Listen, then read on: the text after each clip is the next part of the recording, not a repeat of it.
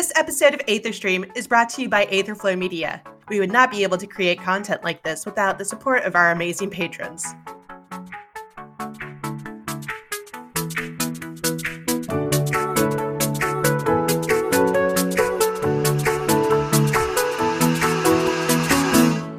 Welcome to Aether Stream. Today's episode, you got me in charge of the opening. This is the first time, so definitely learning new things here. And with joining us today, we have Dylan Thorne, we got Enki, and we got Ari from a previous episode, the guest starring for our special Little Ladies Day episode. So excited about that. And so, how's everyone doing? First of all, just any updates, anything you want to say to the listeners? I'm just happy to be here. Oh, that is such a that's a way better response than I'm gonna have. Like, just Dylan, go first. I need to go last because mine is just a string of one letter.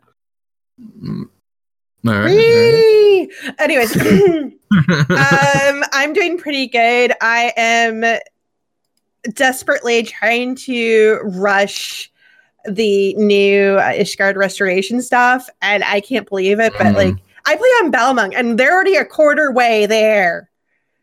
That's fascinating. Y'all were world first last time. Why are you surprised? But Yoshi P said it was going to take longer, and I'm like, oh, I'll be able to catch up over the weekend. He underestimated the power of Balmung, and so have you. Yeah, like just the capacity of a single server. Like it's where all the RPers live when they aren't hoarding houses on our servers.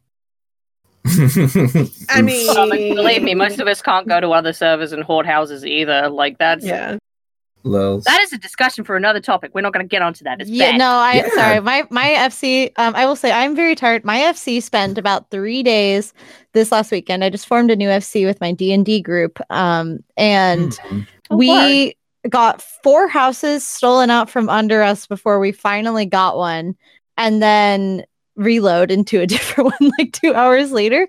But the housing issue came up many times during our great frustration that was camping multiple timered plots on Hyperion, so that was fun.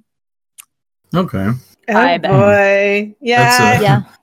But you know, we have a cute place in Mist now, so like totally worth it. Hey, Mist is a nice location. Yeah, it's really super nice. We were imagining it would take a while, but I was like at the new house reading, like doing something, and I was in Limsa, and I was like, oh, I'll just peek at Mist, see if there are any plots. Oh, look, there's one. Oh, it's not in a bad spot. Hey, FC lead, can I steal some more gil from the chest and reload? Oh yeah. Sweet, bye. So. Now, did you get like beachfront? Mm. Not super beachfront. I'll put a picture because I took pictures. Obviously, it's not super beachfront, but it's pretty close. It's like a short walk down to the beach, so it's pretty nice. Like, that's really nice. Yeah, 2 rows down. See those pink sunrises. I guess some really nice sunrises in Mist. Right. And you're planning ahead for when Leviathan inevitably raises the water level and then makes your place a beachfront property. Exactly. No, we're higher up where they have the little waterways, so it'll just flow underneath us. We're in a perfect spot. Everyone else is screwed, though. We'll just watch the destruction from a distance. You know, sipping. Exactly. Though Leviathan is responsible for climate change. Little coconuts. You know, we're just sitting there. I wouldn't be surprised, Enki. I would not be surprised. Leviathan and Ifrit. Yep, they're in league. Nice. Leviathan is responsible for climate change. Make it trend on Twitter. Like, hashtag. Oof. I could see Garuda like sticking her fingers into that pie to help stir the pot just a little bit, but she's not like the main force. El Nino. Yeah. Is El Nino, right? That's the weather pattern. That's exactly. Yeah. She's like the master. It's not just more than he lets on. Isn't E6? Isn't E6 just El Nino? Pretty much, yeah. Kind of. Like that. Spoilers, we've uncovered the conspiracy theory about climate change in 14, guys. You heard it here first. Yes, time it. Get the timestamp on that. We got this. Alrighty. Well, it's good to hear from everyone. Well, Enki, did you wanted to say something? I'm moving house. So you know the favored box puzzle in every JRPG. That is my life right now. That is all I need to say. Everybody F's in the chat for me because I am internally screaming every day of my life right now. Lots of A. That's why you were saying it's a string of one letter. I understand. Yeah, I get it. That's so some clever. Of the box puzzles in Nier, because we're going to be talking about like Nier in a later podcast. But those box puzzles screwed me up, man. Ooh, spoilers! Everybody knows about that already. Oh, you're at that part. Nice. Okay, I actually bought Nier Automata for my girlfriend the other week, and she has not been able to put it down. So that's funny. Someone bought it for me forever ago, and I have never played it. Binge it. It's really good. I still haven't. I don't have the time. I'm too busy. And understandable. It takes a lot of time. I know it does. Like because it's like a literal alphabet of endings, from what I understand. So I'm just here, like, I'm too busy trying to play 14 to put this down, to play Yoko Taro, to understand Yoko Taro in 14. I know it's Ari, please play this game so you understand my pain. Please cry with me. I really should, because the person who got it for me got like the maximum $100 edition. Oh, yeah. And it's just sitting in my Steam library, and I feel so bad. I let other people play it who have my Steam library, so I'm like, that makes it worth it, right? Maybe I'll start streaming it so that I have an excuse. Yeah. I'll be like, all right, 2 hours a day to cap an FF, and then 7 hours of Nier. I'll tell you, Nier, the first 5 endings are the most important. The rest are kind of joke endings, so you don't have to worry about trying to get them all. Some of them are very stupid. You do the verse like 4, really. That tells you the whole story that you need to know, and then the rest is just kind of fun stuff to do. Get some extra content on the side, but definitely not important to the main story. So good to know. I appreciate that, because I was laboring under, as an Otome game aficionado, I was laboring under the impression I needed every end. I felt the same way. I was like, oh my god, I can't do this, and then I looked it up, and it's like, oh, there's only a few main ones. Sweet, that makes it way easier. So. So what are we doing today? Yeah, so you're in charge. Today we talked about it a little bit, and I thought it would be a really awesome opportunity to talk about Little Ladies Day, since that just passed. Started on the 2nd of March this year, and it actually has a lot of context, a lot of information. So I think it's going to be really cool to talk about it while we have the chance. I'm going to get started by talking about the historical aspects of Little Ladies Day. So, who here has ever heard of Hinamatsuri? Me. Through anime, yeah. Yeah, I mean, and to be fair, that's the easiest way for most of us, you know, in the Western world to come across the term. I had to look it up, so. I was going to say, I know nothing about it, so tell me more, Mogster. So, Hinamatsuri... It actually is one of the... So, okay, first of all, what I need to say is if I pronounce any of this wrong, I apologize. I'm not... Japanese community don't come from... I am familiar from the stream, Croa. I remember teaching you how to pronounce words. Oh, yeah! Yeah, that was you! Okay, so yeah. It's Hinamatsuri. You don't, like, you don't have to... You don't separate the T and the S sound as much. It's just, like, you roll it into one. So Hinamatsuri, like that. Yeah, like Matsuri. Yeah, Matsuri. Oh, sounds like food, like that's fun. That's fun. I like different ways of sound. I'm a linguist aficionado. And now you know how to say Akimatsuri and all the other seasonal festivals that they hold in Japan. Right there. So that point right there, just right what you said. The seasonal festivals. I actually learned something really cool about that. Apparently, they all take place on auspicious days on the calendar. So there's a day for the first of the first month. There's a day for the third of the third month. There's a day for the fifth of the fifth month. And then it kind of goes on like that. There's like one day. And I'm going to say it wrong. Hinamatsuri. No. Sorry, I made you. It's okay.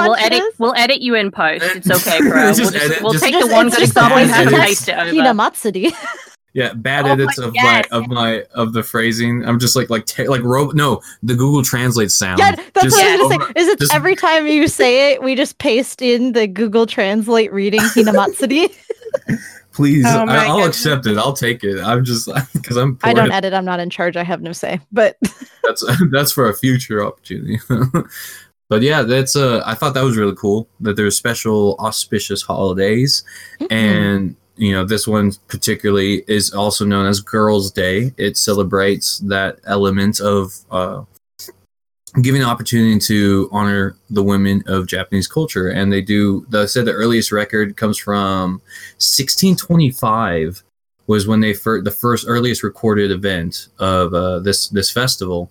And it was the emperor's daughter who wanted to play with dolls, and they gave her this really fancy setup for the dolls. And that's where the doll aspect of the holiday comes from. So, you know, if you've played it a few times in Final Fantasy, that's usually one of the furnishing items is dolls or doll related items. Right. And so that's where that comes from, is that the core of the holiday is from this emperor's daughter who wanted to play with dolls.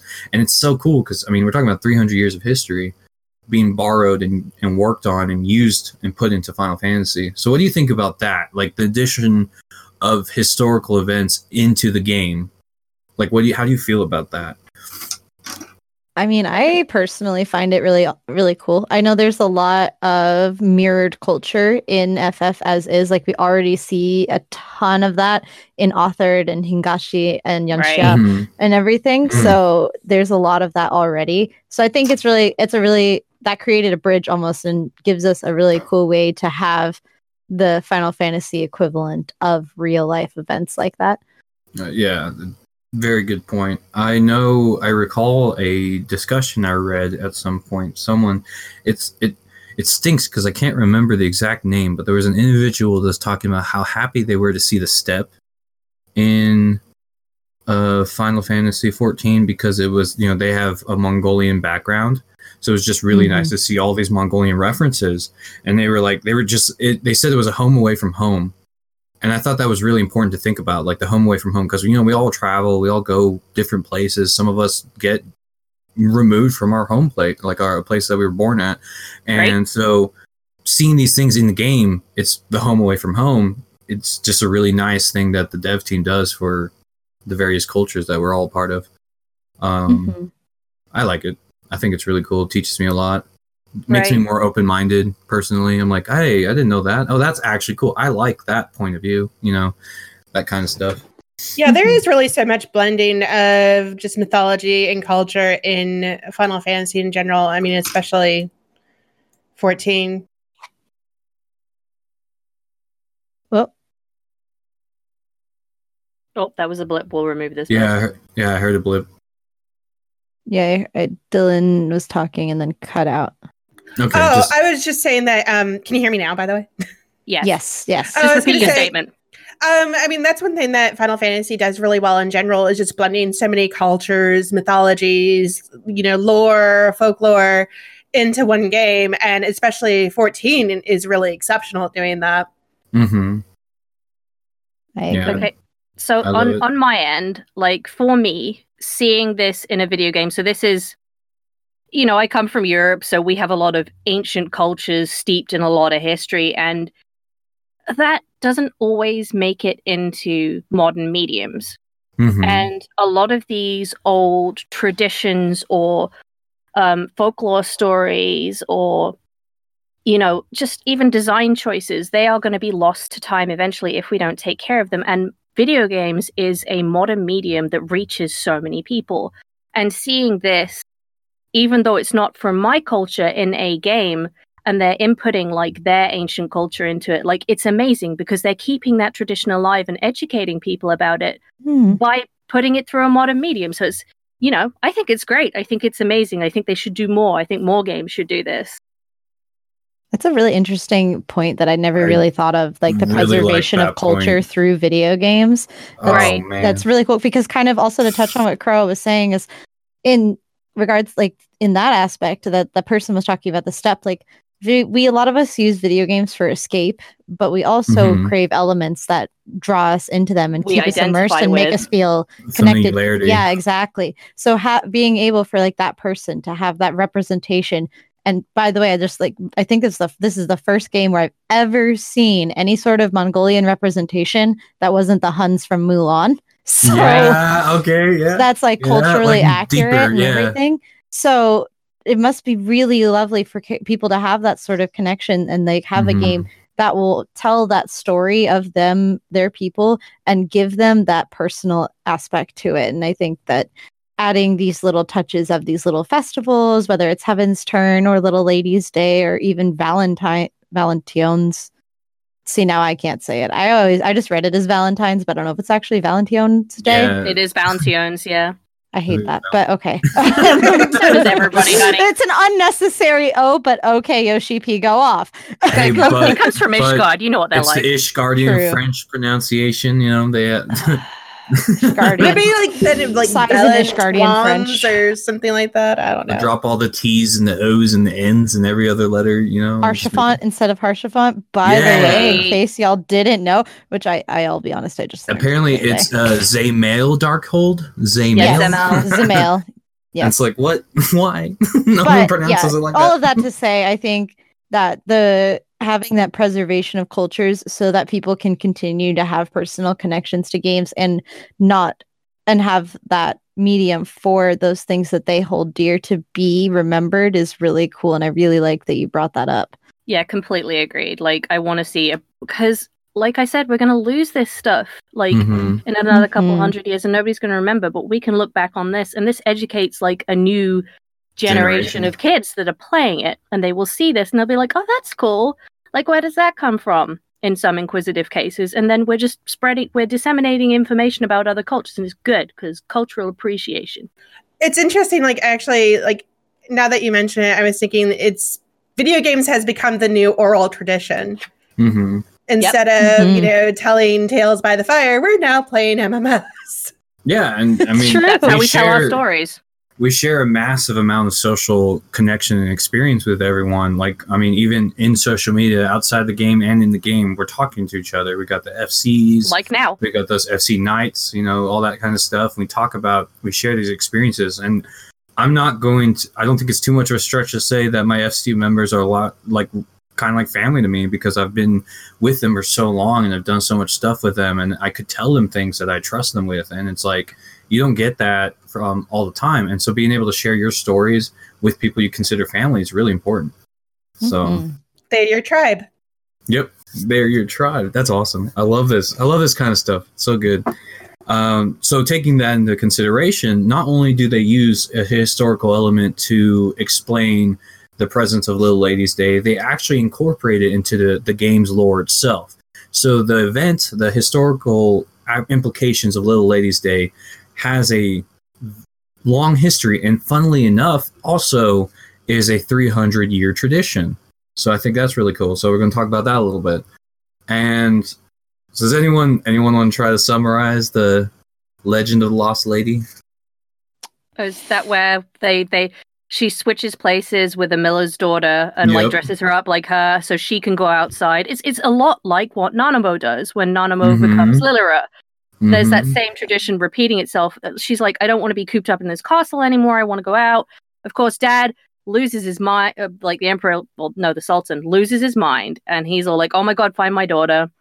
Obviously, he's found the doppelganger and he's like, you're not my daughter. And she's like, no, I'm not.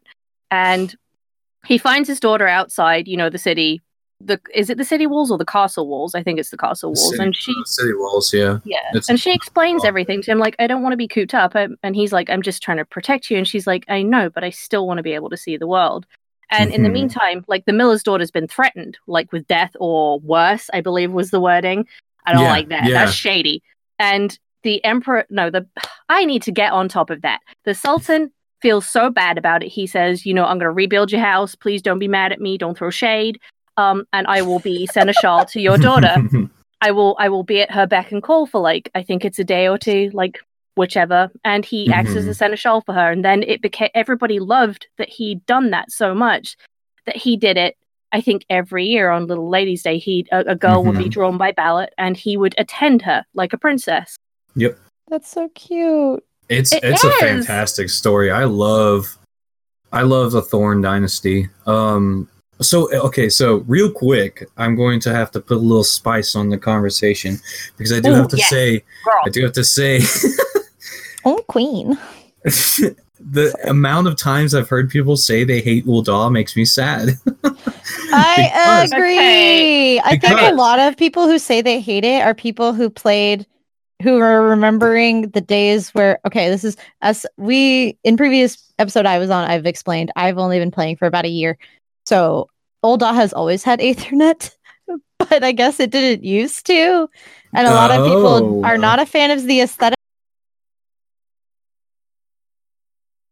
Okay, and I remember in Ul'dah, and people would avoid starting in Ul'dah because they didn't want to have to do that. That's not just that petty reason, but that is one of the number one reasons I've cited for why people I know who've been playing for a while don't like it. Yeah, having played 1.0 though, that's reasonable.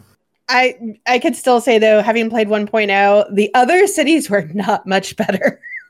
So, because like all I'd have to say to those people is like, yeah, you think that was bad? Well, I had to run through a little place called the Shroud, and I never made it out. That map scares me to this day.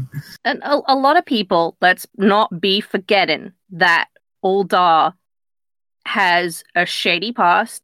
It is currently shady. All that stuff with the Syndicate, little bit under shady. The table, not necessarily legit.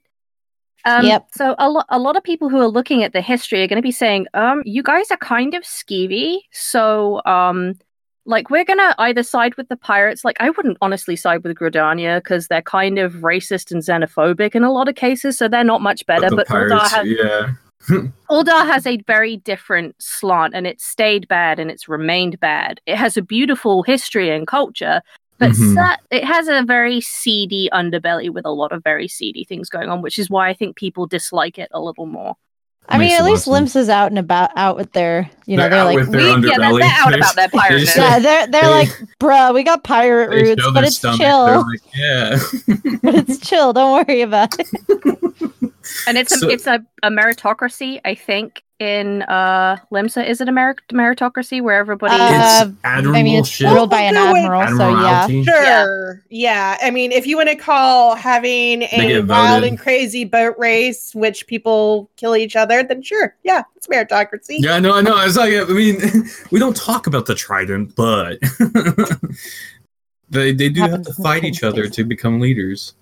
But yeah, that's the thing about Ul'dah that I think people also hate. Also, the Aetherite thing. I have no idea how bad it was. I didn't know anything about the Aetherite, but that's pretty good. It wasn't great. I mean, imagine the frustration that you had with going to Sapphire Avenue and it not having an Aetherite. Imagine that everywhere. Right. Yeah, that's kind of... No. Yeah. No thanks. I'm baby. I don't remember these days. Well, I'm baby. Hit me. Well, that's an interesting point. I actually didn't know that about Ul'dah. It makes a lot more sense. I for one, I just dive really deep into the history of the place and, you know, mentioned the Thorn Dynasty. This is also, fun fact, the same group of people who created the Copperbell Dilemma. The Thorn Dynasty were the ones who sealed the giants, the Hecaton Cheers. I'm not good at Greek. I know it means 100-handed ones. But they, seals them in their enchanted helms and makes them work for them through the mines, and then the helm enchantments kind of fade away, so they rebel. The Great Giant Rebellion, and they drop the mines on top of the giants, hoping that would solve everything. And 300 years later, you're just this lowly adventurer picking up jobs, and they're like, the giants are back. Like, you're like, wait, what? 300-year-old problems. Yeah, still a you problem, Ul'dah, not me. So you gotta love them for Little Ladies' Day. He was a fantastic example there, but he also did the giant thing, so it's really interesting. That kind of counterbalances. Yeah, everybody has good and bad. Yeah, well, that's I think. He's no really Lord Fire Lord Ozai, so I'll take it. The funny thing is though, Thorn. There's also like Mad King Thorn from Alamigo, and it's kind of funny how they had similar rules, like where there was some good intentions, but things just went sideways. Yeah, and like the Thorn Dynasty wasn't even the actual dynasty. It's the Ul Dynasty that founded Ul'dah. And at some point in Ul'dah history, they weren't considered proper enough to run the throne. And so the Thorns stepped up as stewards of the throne, and they abdicated once the Ul were able to get back into power. But like, it's a whole... I mean, the Thorns weren't even actual... Sultana bloodline. They were custodians of it. So yeah, there's a time in Ul'dah where the seat was held by a Highlander family, and it's really interesting that, you know, they introduce those little tiny details. It takes a little bit of reading, but they drop it every once in a while in dungeons and stuff like that. So I love it. It's really cool. Good lore, good lore. Yeah, but the whole Princess and the Pauper themed tale, you know, we've heard the story before, the switcheroo and the, you know, wanting to free themselves from that cloistered environment, you know, the stuffy environment. The classic tale. There's I think don't quote me on this, I think Princess and the Pauper is a Grimm's. Is that a Grimm's tale? Like same people, the two brothers, Jacob's Grimm? Wait, say it again. Prince and the Pauper. Princess and the Pauper. Is that a Grimm's tale? I'm pretty sure that's Mark Twain. Okay. I think let me look that up. Yeah, because that would be really interesting if it is. To Google, my friends. Google food. I'm on it. I do not want the Mickey Mouse movie. Thank you. Yes, it's a novel by Mark Twain. Yep. I win. Wow. That's awesome. First of all, knowing that is really cool. Second of all, didn't know that, so that's cool knowing it now. Today I'm learning too much stuff today. Mark Twain, wrote Princess and the Pauper. Wow, that's really cool. I know Mark Twain, that's not even his real name. I know he took that name as a writing name because it refers to I've been to his house. Safer waters. It was pretty cool. His house is up in Connecticut, and you can go tour it. And does he have any of those weird clay models in it? I don't think so, actually. It's been many moons since I was there, so I do not recall. Now that actually you mentioned that, one thing that I think is really interesting is how much actually this time around the story tied in to the, I am not going to say the word, but the infirmary that is in Ul'dah. Oh yes, okay. We're definitely going to be able to talk about that. But the thing is with the Prince and the Pauper, that was actually based in part on the son of Henry VIII. I think Edward, the one who had hemophilia and actually was very sickly and couldn't go out very much. And so the whole story of the Prince and the Pauper was, since they wouldn't let him out because he was so sickly, that's how he snuck out, was by like trading places with somebody. That's a serving boy or something. That's interesting. It all connects. That's so cool. Awesome. But now that you bring that up, we can actually move on to the point that we wanted to bring up in regards to that. The Frondale's Frontistery. Ugh, that word. Frontistery. Yeah. Oh yeah, Frontistery. Oh my god. There's a second T. What are you doing? There's a second T, so I don't want to miss it. But Frontistery. Yeah, you're right. Frontistery. Okay. Yeah, talking about that. So that subject that inspired the Princess and the Pauper, we actually get to go back to that. So Little Ladies Day 2020, quest name is Pretty in Peaches. And so we get to help with House Thorn once more. The these names. Alditha? Alditha, yeah. Alditha? Because there's a Y in it, isn't there? Yeah, there's a Y. Alditha. Yeah. I thought it was like Alditha. Nope. Uh-oh. Yeah, Alditha. Yeah, they're done. Dang, fries are done. That was the timer. Oops. But the Lady Thorn, she returns from the previous Little Ladies Day event. She was there last year, and she helps you out this year. She got better. She's doing better. She says she's still has something she has to check in on, but she's not as held down by her disease as she was before she met you. So I think that's cool. You're still inspiring people on the side, even, you know, giving them that hope. Oh, okay. So it's carrying. Okay, sorry, I didn't get as much time to research the previous events. I've only done this year's, and I was like, and I just redid it a bit ago, right before this, to watch through it again. Is that why they refer to you like they already know you? Yes. Really confused. Yes, it was a previous quest. You're over here like, oh my goodness, they've been stalking me. I don't remember becoming a seneschal, but thank you. Yeah. Okay, got it. I didn't sign up for this. Yeah, It's a really interesting thing. So I actually had a chance to notice this because I play a few alts, and every once in a while I like to run the main and then the alts. If you run this event, or you run any holiday events with a character, if you've done the last year's event with, they'll recognize you. They're like, hey, you were here last year. And they'll always say that. If you run with a new character that has never done the event before, you're reintroduced to all the characters as if this is the first time you met them. Right. You're like, hey, this is my name. This is what I'm doing. But so it's really neat that they put that extra added detail, because it gives a chance for all the newer players this year to experience their first time Little Ladies and then kind of continue on from there. Whereas those that have played already as veterans, it's like a reunion. You're like, hey, how you doing? We're having another event this year if you want to help out. And it's just really cool. I like that they take the time to just add for that little extra bit of effort. Little extra effort for double texts, because I mean you can say that it is in itself, it does take time to write that. So they take the time to write two separate blocks of text for new player and for... Well, and there's got to be some crazy coding that goes into recognizing whether every single character that interacts with the quest has previously done it. Yeah, they query the achievements, so you get like an achievement from... Right.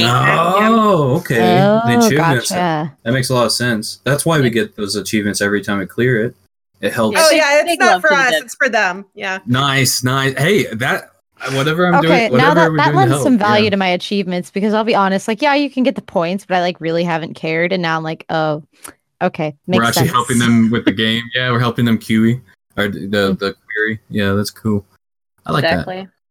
But the story was really cute. I thought it was really nice to once again return to the Frondale's Front history. The whole quest is finding any little lady who has a frown on her face, because this is the day that all should be feeling joy, and there just so happens to be a young Lollifil that's walking through the streets, and she's frowning. So everyone goes on a mad dash to find this Lollifil. We hunt her down. You straight up hunt her down. It's actually pretty funny how much effort you put into finding her. We do what we best, harassing the locals. You harass the locals to find. Where's the Lollifil? Oh, she went that way. And you have to, so just for context, what's really funny is that the game has to use assets to present all of the material that's available. But in an immersion sense, Ul'dah would be 10 times busier than it is now. The streets would be full of people. Like you'd have to push through people, because there'd be so many people, I know the lag alone would just be rough. So you have to rely on just that sense of immersion to think about how busy Ul'dah would be at this time of year when everyone is coming to the city-state for this event. And you're just like, where's the Lollifil? And you're just like pushing through crowds of people. Like, she has a frown on her face. We're fixing that now. We're fixing it. And you find her, and she gets scared. Am I in trouble? Like, what do you want? And, you assure you're not here to, she's not in trouble. You just want to help her out. We see that you're frowning. Can we do anything to make your day better? And it was just really sweet that you as a warrior of light going out of the way to do this. And her name is Mamoru, and she explains that her and her friend, she's had a hard time in the frontistery because she's not allowed to play outside because they're sick children. And so she was really distraught about it until she met Lori. And her and Lori made a promise together that they would get better before the next Little Ladies Day. However, right before this event happens, Lori gets even worse. And so she's not allowed to go outside, but Mamoru is healthy enough to go. So Lori's like, don't stay on my account, go and have fun. And Mamoru tries, but finds out she can't. She's outside trying to enjoy the festivities, and it just doesn't, like, she wanted to be with Lori. And it's just sad because you're like, but these poor little children, they're so innocent. And you come together to kind of like discuss what you can do for this little girl. And the Lady Thorn and everyone starts to talk, and they're like, you know what? We can bring the event to them. Who says that we can't have Little Ladies Day in the frontistery? And so you get to meet with Demelio.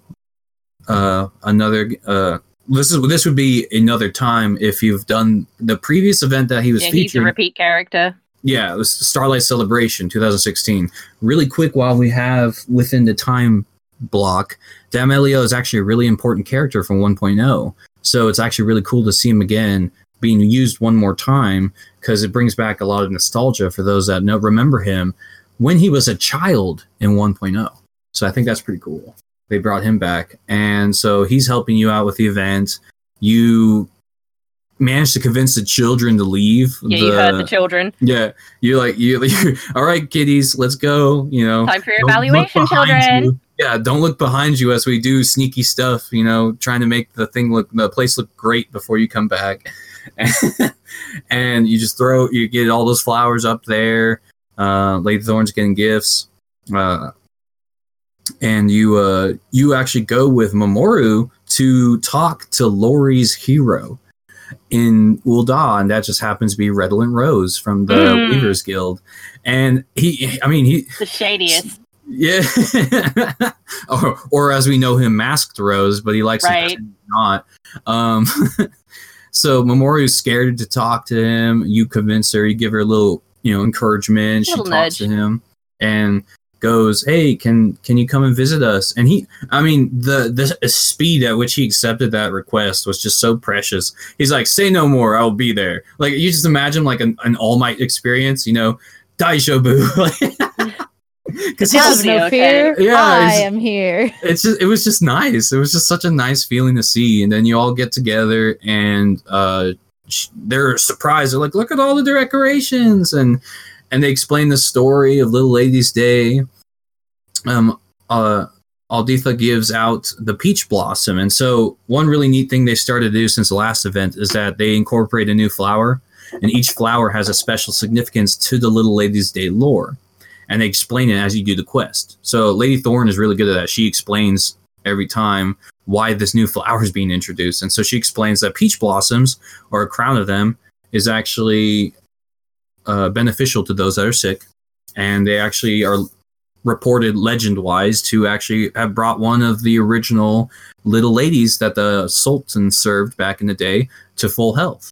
So it's like a charm. It's like a good luck charm that she gives out to everyone. And then she gives Demelio the monocle, which was really sweet because... That's another case in a basket of content. Just talking about Demelio's influence and everything about him, because when I saw him get that monocle, I was tearing up. I'm not gonna lie. There's a lot to that. That's really cool. And additional details that you got the opportunity to do.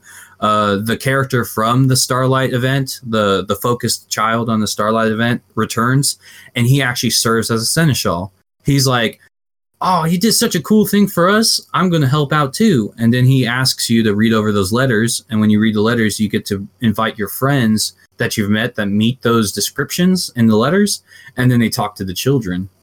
And so everyone's just being inspired by their heroes, local heroes from the town. They're all really cool. Like, go through all of them. Don't just do the first one. Please go through all of them. I think there's 7 characters you can invite.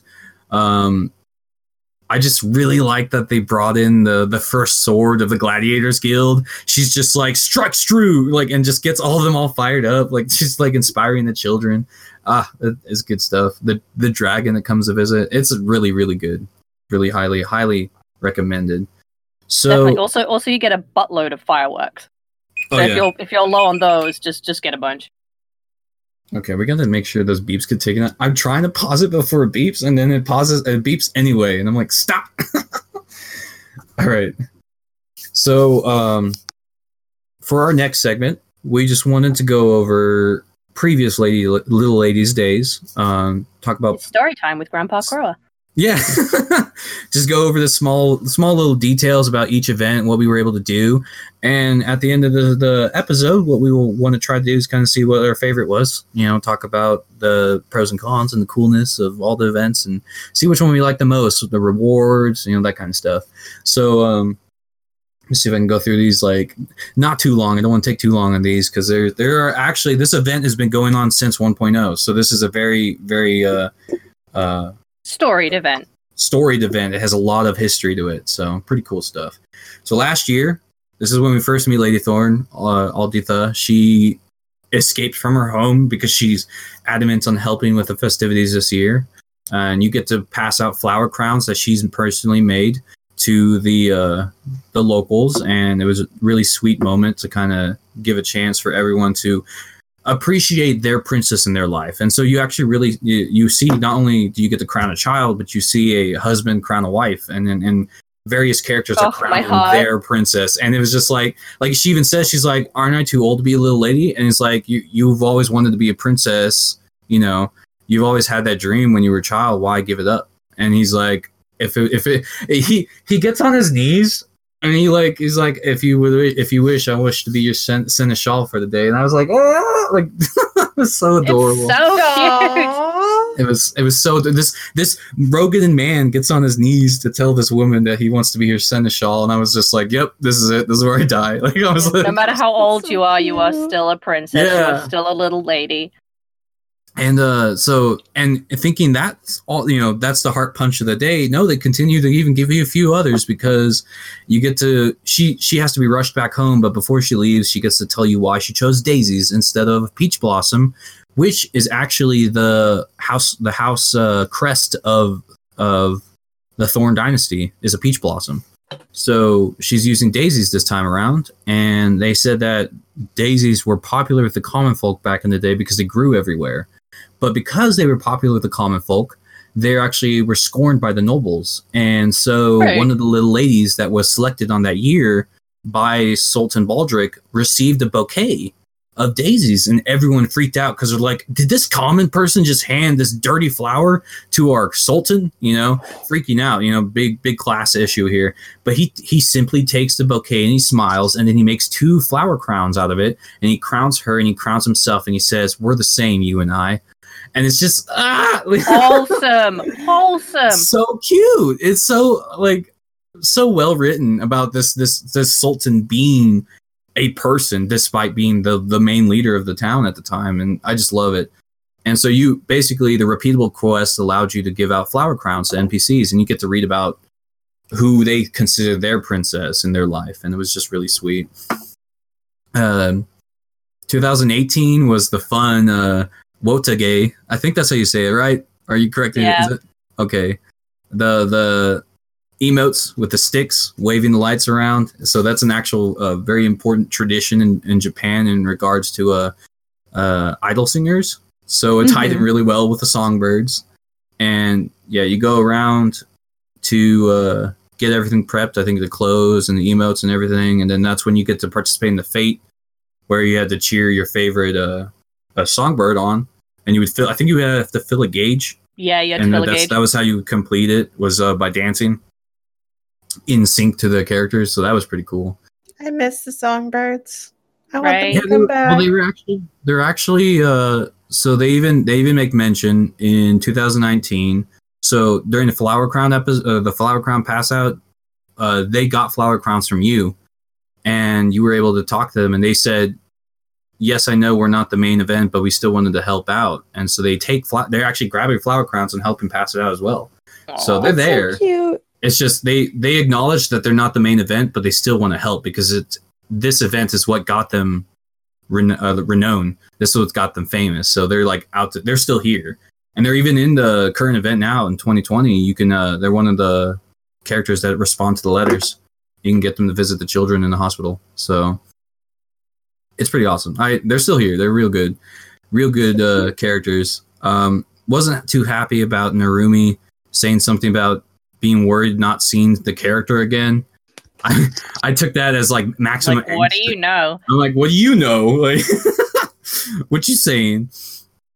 And squinty eye.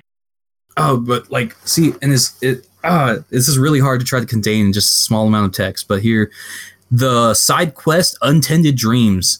I cried so hard to that quest. I that was one of those quests that got me really, really in my feels. It was too much. It was really powerful. The whole, little girl's lost. She's trying to find her jewelry. She tells you, it makes you a drawing. She's like, I know it's somewhere here. You go outside, you find the jewelry. Strangely enough, the jewelry's rusted and it's been there for a long time. You can tell just by picking it up. You're like, huh, this is weird. And then you go back to the girl and she says, take it to this person in Crescent Grove. Trust me. And you go back to Crescent Grove and you hand the jewelry, and the guy reveals that girl was his aunt who, during a Little Lady's Day event, back in the day before they hired seneschals, there was actually a scandal going around where people would dress up as seneschals and then take little ladies away and kidnap them. And so that's why they had to Yeah, it's super sad. And she was one of those young girls that got caught up in the... She wanted to participate so badly in Little Ladies Day, and then she got kidnapped, and that was the last everyone heard from her. And yeah, it hurts. It really hurts. That one was rough. And it was one of the things, like... I was just screaming at the computer, like, I demand an investigation now. Yeah, I know. Like, and that's the thing, because they got rid. That's why all the seneschals are like professionals now, because they stopped letting people randomly dress up. They realized that was bad, because that's what that was causing that. Yeah. Bad people would dress up as seneschals. So it was just like, but it was really, what was really sweet is that she's going on about how, I wish I had a chance to celebrate Little Ladies Day. And I know, I know it's too late for me, but... And then you get on your knees. Your character gets down on your knees in front of... And make the promise to be her seneschal for the day. And that's what sends her home. That's what sends her home. That's what sends her spirit to rest. And I'm just like, And out of all of the quests that they've done, that was like the one that they did not have a follow-up on. And I have to imagine like, a lot of people got very emotional about that one. It really did affect me. It was powerful. It did me too. I mean, it was both uncomfortable and like incredibly sweet at the same time. Mm-hmm. It was really well done. It wasn't. I mean, the dark telling was there, but it was not so emphasized to the point where it would ruin the sweetness of the ending of being able to send her spirit to rest by making the promise to serve her. Like that. That was fantastic. That was one of those really nice gems of the game that just. I mean, makes me really hope that Final Fantasy sticks around for a very long time. I want 14 to stick around a while for things like that. Simple, small quests like that. It's just powerful writing.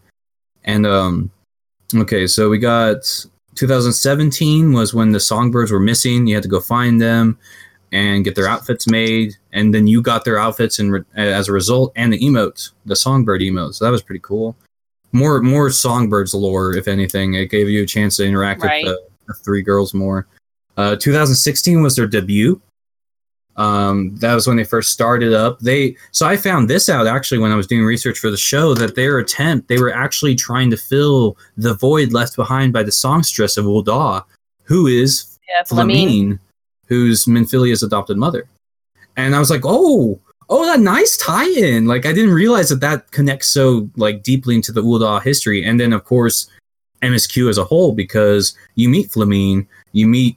And you read all about, like, we actually just got in 5.1 a quest that has you talk to Flamine about Minfilia and what happened to her on the first. And it's just a nice little, all these, like, all-around connections. They have small renown. The quest was really interesting because what it let you do was to pass flyers around. And as the data centers passed the flyers around, it would increase the renown of the songbirds. So you would see the text change based on how well people knew them. And so in the very beginning, it was like, who's the songbirds? But by the end of the event, everyone was like, I love the songbirds. They're the best. Hype.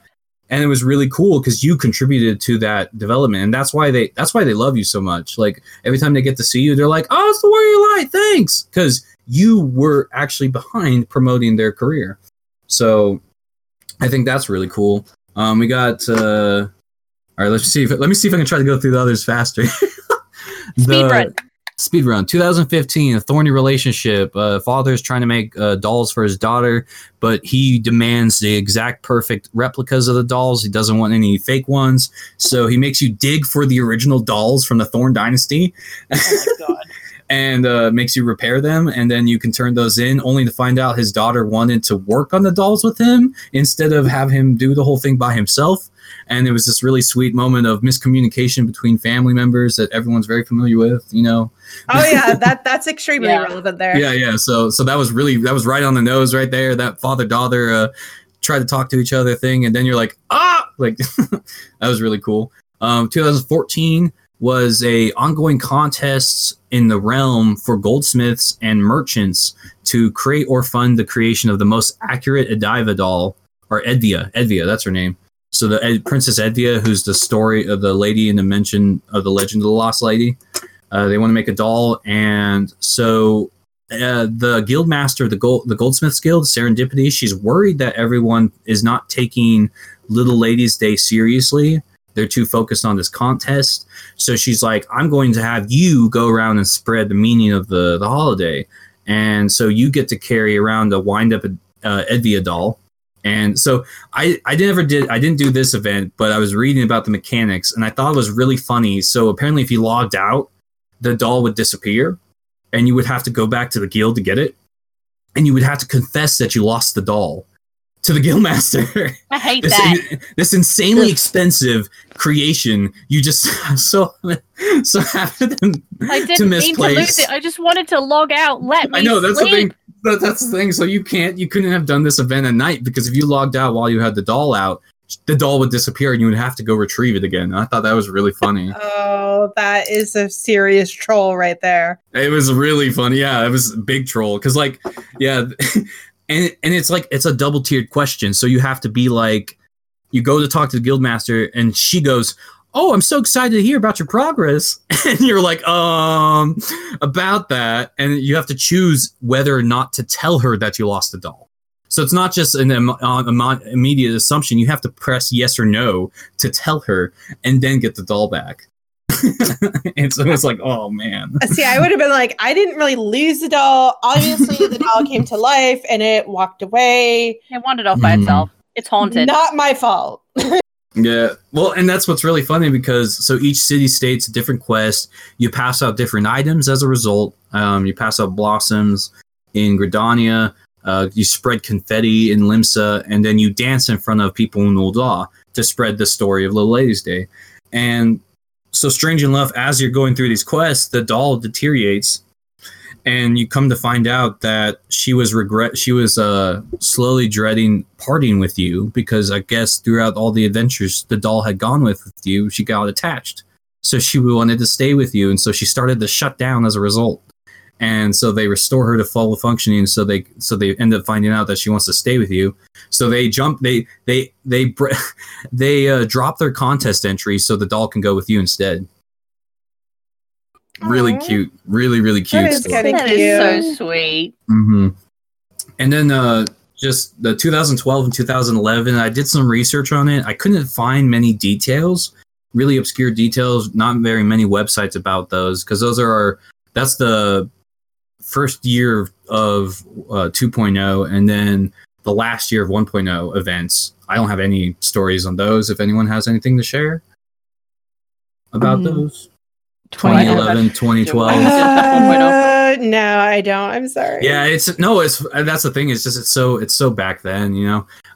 It looked pretty interesting. I saw something about celebratory bells, and I saw something about the peach blossoms. That's where they actually originate, was the 1.0 quest, and then they let you get the same 1.0 item in 2.0 if you missed it last year. So that was pretty cool. Nice. Yeah. So real quick, while we're wrapping up the episode, what do you think is your favorite of these events, or at least the one that stood out to you the most? Which year? As much as I love the Songbirds, it's probably going to have to be the Ghost. That was definitely my favorite. Mm-hmm. I, as somebody who hasn't played a single one of those events and was just listening to you tell them all, because I had no opinions because I'd never done them, I'm going to agree, honestly, because I'm a real big sucker for this is the ghost of a child and you're helping her move on. Because I feel like I see that a lot in like Japanese media, and I feel like that's probably due a lot to the very... Peace. Spiritual nature of Shinto and a lot of their superstitions in Japanese culture, and it's interesting to see that repeated. But I'm a sucker for those kinds of sappy things like that. It was I will not lie, how I cried a sufficient amount when I saw my character. The moment my character kneeled, it's like I knew what was going to happen, but I didn't feel it. And as soon as I saw that happen, I just start tearing up, and I'm just reading the text and I'm tearing up, and it's so it was powerful. It was really, really cool to see that. How about you, Enki?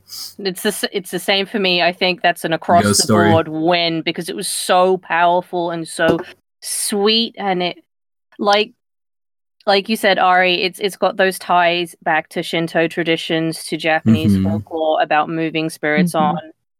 And, you know, as someone who really likes Japanese horror movies, and there's a lot of spirits in those that are real angry, I was like, oh, that's a nice non-angry spirit. This is a nice non-angry spirit. And, like, kneeling down in front of her and saying, you know, I will be your seneschal. I was like, I'm dead deceased. Yep. Like, I would say also that one really also hits home because I have an aunt who's a huge activist in, this might be triggering for people listening, so fair warning, in mm-hmm.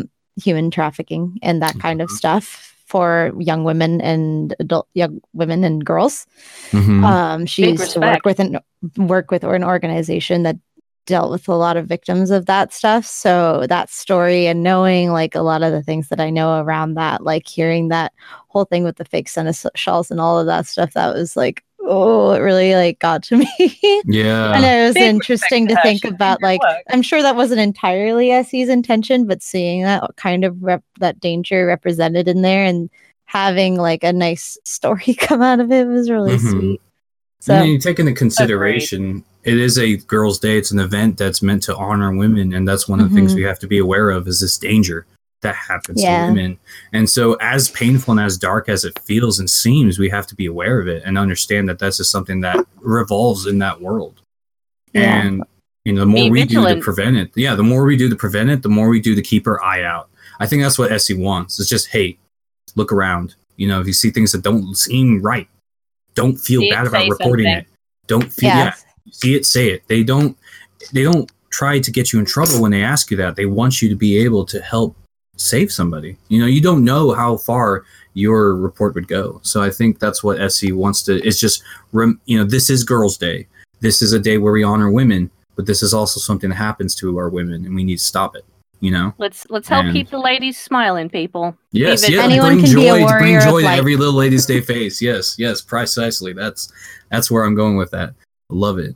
So right before we close the episode, we got a few just small bit. You know, if anyone wants to dedicate this time now to any special lady in their life, you know, mothers, sisters, any person like that. You know, I definitely have to say I appreciate my mom. She did so much for me when I was growing up. And, you know, even now, just a lot of things I think about my mom. It really helps out with my life. And, you know, it's nice to have a day to honor women because, you know, I think about my mom. I think about my sisters. I think about everything they did for me. And then, you know, now with my girlfriend, you know, she does so much for me, too. So, you know, she's my princess. So I do everything I can to help her out. And sorry. I'm just saying. I'm sorry. You're fine. No, it's a reflex. I make fun of my friends all the time. Okay. I apologize for ruining your sentiment. It's okay. But the shade is glorious. It's a nice day. I love lilies. It is. Great. I love these past couple weeks. We've had the opportunity to honor women with Visible Women, the hashtag on Twitter. We've been able to have International Women's Day was a couple days ago. And so it's just a really nice time to be able to thinking about that support we have in our lives that, you know, despite differences in appearance and things like that, everyone contributes so well. And we have to honor those contributions. So did anyone else have any dedications? Yeah. I want to give big love to my mom, to my stepsisters, to my sisters, to my mother-in-law and my stepmother, because they've all forged me in some way. They've all touched my life in some way. And you know what? I wanna give some love to you two right here in the podcast because you know, Ari, I just met you, but you're adorable. I wanna give you a big old hug. And this is Little Ladies Day and you are a princess no matter how old you are or how well I know you. And Dylan, how long have I known you, baby? How long? Probably too long. There's some blackmail material in there that we won't talk about. There is. She can destroy me, guys. But for that reason, I gotta give you some love today because you are my girl, my leading lady. I love you so much. Oh, thank you. I'm done now. Okay, yeah, so of course everybody here and Enki, who's definitely one of my best friends, and I've enjoyed all of my time playing with you. However, as far as to give my props to, every other female who has ever gamed, especially in the last 20 years, because starting out, it wasn't pretty. And, you know, especially all the women who are actually, you know, becoming game developers and, you know, leaders in the industry. It's not been an easy road. And, you know, one of the people who actually wrote, or the main writer who wrote Shadowbringers, which is a story that we really love, was a woman in the industry. So yes, she was. Hell yeah. Hell yeah. So yeah. As far as she gets my admiration, my props there. That standing ovation she got is like a shared sentiment across the world. That was well deserved. Oh man, that was so nice to see. Oh, the environment can be toxic, guys. Like we gotta appreciate that. Like, I agree, Kit. No, Dylan. Like, big love to the women in game development. I need to get out of that habit. Cut that. Bunker. Yeah, we got that. Ari, did you wanna? I mean, the thing is, so my mother has three sisters. And I have a lot of cousins that are all female as well, except for one.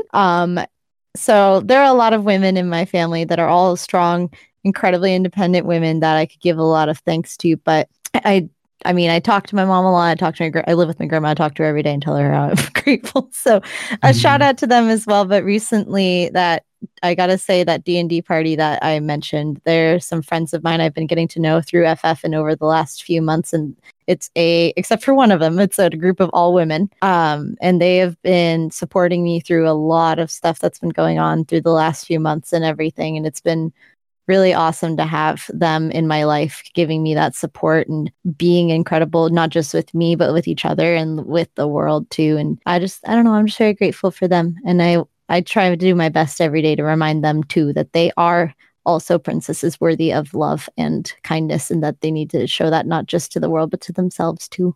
That's Y'all awesome. People are adorable.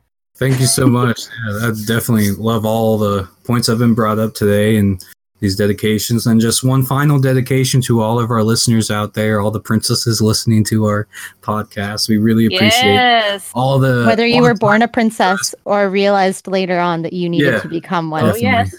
Definitely. We appreciate your support of our podcast and the time that you give to us. And so, unfortunately, it's that time once again. You got to close everything out and part our ways till the next week. We hope the very best for all of our princesses and seneschals today. So, hope to see you next week and have a wonderful eve. Bye, guys. Bye.